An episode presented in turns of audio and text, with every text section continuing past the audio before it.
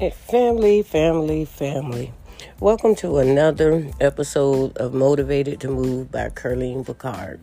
My name is Cindy Sutherland, and I'm stepping in today for Curleen Picard. So, I want to talk to you today about our behaviors and our attitudes. And thank God that the Bible gave us examples of who they were then and who we are today.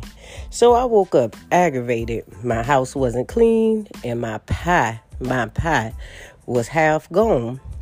And the more I thought on like just things, the more aggravated I got. My whole being was just very, very aggravated and I felt so unchristlike. Then scriptures started coming to my remembrance, like Matthew 26 51. It talks about how Peter was with Jesus and the priest was coming to take Jesus, and Peter cut the man ear off. How Luke 9 54 talks about how the disciples wanted to command fire on a city for not allowing Jesus to stay at their inn how Luke 22 54 62 talks about how Peter denied Jesus three times after he said he would never deny Christ. So, whether I felt Christ like or not, my price was paid. And if I believe John 3 16 that Jesus died for my sins, then I'm all right. Now, I'm no means saying that it's okay for us Christ like folk to live how we want to live.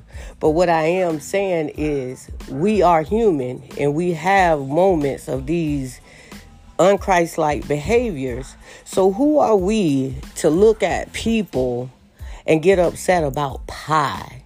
Who are we to look at people and and judge them who are we to act like we have it together every day as if we don't struggle with behaviors?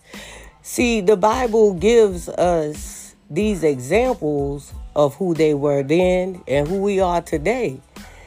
And we all need Jesus on a daily basis, every day.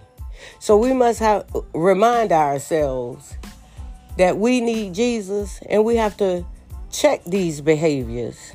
And we can only check those behaviors with the Holy Spirit and remind ourselves that we are no better than no one else and that we are human as well.